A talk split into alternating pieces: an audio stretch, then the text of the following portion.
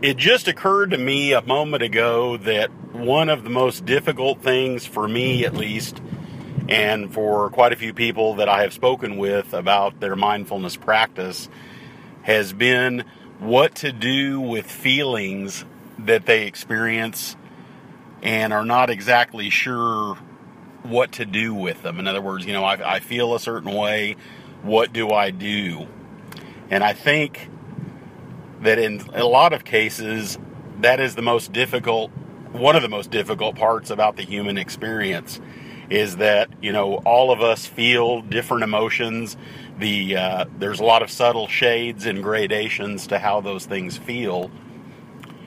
But I think what brings us all together and what, you know, what, what, what commonality we do have in the universal human experience is that we all feel things and we all have a different way of experiencing that.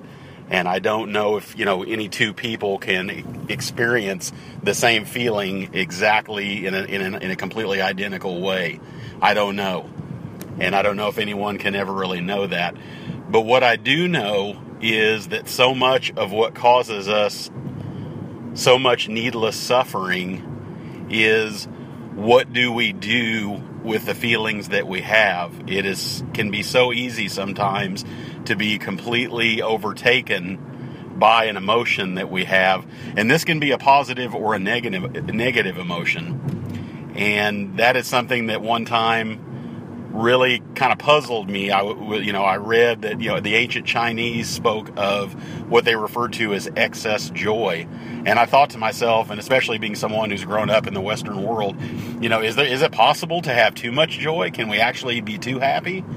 I, I would imagine that it's possible. I know that for me, I can definitely uh, speak to that in terms of getting a little bit carried away when things are going really well and it present you know it presents its its own unique set of problems and challenges and difficulties. And uh, but I think at the end of the day it's you know all the feelings that we have a lot of them seem to cause us varying degrees of difficulty because we don't know exactly what to do with them. Certainly we can react to them. We can choose to uh, you know react in various ways. Uh, we can engage in certain behaviors when we're you know feeling overtaken by certain feelings, and there's a there's a myriad of, of ways of reacting to all kinds of different feelings. But it, it seems like it boils down to what do we do with these feelings? You know, if I feel this way, what should I do? What would be the best thing for me to do? If I feel that way, what is the best thing for me to do under the circumstances? And that's probably the most challenging part of this is I don't think there's there's a handbook for this. I don't think there are a set of best practices for this. I just think it's a matter of the only way we're ever really going to know what we should do and of course what we most likely should not do is to first get in touch with how it is that we're feeling or at least if we don't and even if we don't know exactly how we're feeling the fact that we get very still and allow ourselves to just experience it, experience it. And I know for me, mindfulness practice and mindful coping practice is the way that I approach this. And I know there are various practices that can be used for this. So I'm not advocating and saying that mindfulness or mindful coping practice, you know, is the best way or the only way. I think it's just a, it's a journey for everyone to figure out what you know you know what practices work and what practices don't work so much.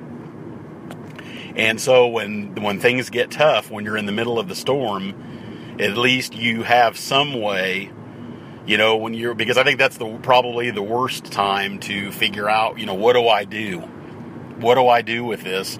Is when you're in the middle of the storm because you're already overcome and overtaken with what's whatever it is that you find yourself in the middle of. The winds are already blowing, the rain is already pouring down.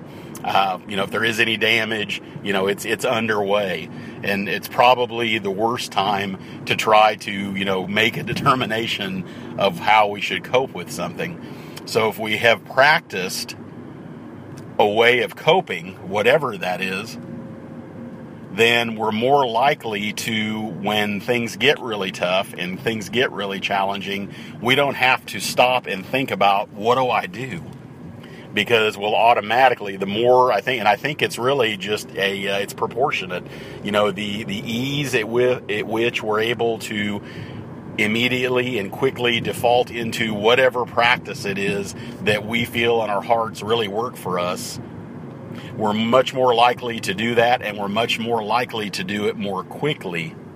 And and it's really one of those things that while you know figuring you know while defaulting to that and beginning to use that coping mechanism it you know it's in some cases i don't want to I, I, don't want to say that it's always a matter of life and death. Uh, you know and that's not to, to make light of the fact that sometimes there are things that do feel like life and death. But the point here is that every moment we hesitate and there's no judgment. This is not a contest. It's not a game. It's uh, it's you know it's not about who's the fastest person uh, or who can you know default you know the most quickly to whatever practice works for them. Uh, you know there's no uh, you know there's no finish line. There's no t- nobody's timing this. It's just that every you know the quicker we do this, every moment that we don't default to whatever it is that works for us is a moment that we suffer. And clearly, they have, you know, medical science has proven beyond a shadow of a doubt that, you know, the longer that we experience stress, anxiety, suffering, negative emotions of any kind without any way of coping with them to help dissipate them and help them move through us, the damage that it does to our nervous systems, to our endocrine systems.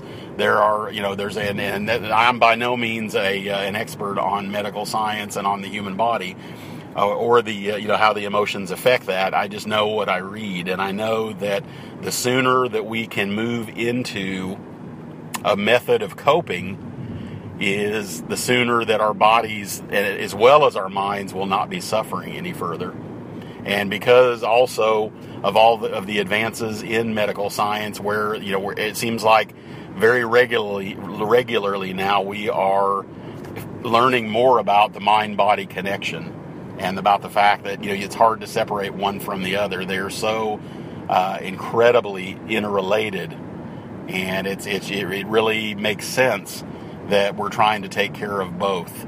And so the sooner that we move into and can default into a way of coping, the, and also the more likely that we're not going to cause suffering for others as well, because it seems like as humans, we have this innate ability. And there again, there's no judgment. It doesn't mean anyone's a bad person. We just tend to shake off negative energy or excess positive energy in a certain way that sometimes can cause difficulties for others and it's just it's just human nature. So we're you know when we do this, we're doing it for ourselves. Obviously, if everyone's taking care of themselves emotionally, we're also taking care of, of everyone else, uh, taking care of others through doing so. So the more you know, the more that we find that you know we live in a community of people who can cope more effectively the better it is for all of us. And there's, you know, there again, that just that just seems like common sense to me. I don't I don't have any sort of agenda. Uh, you know, there's no sort of uh, vision for this. It just it just seems to make sense to me at a very basic level. Uh, because we all we are all really interrelated. We do affect one another. So I am really appreciating this morning just thinking about how you know it, it can be so very difficult to know how to, you know, what do I do with this? What do I do with this feeling?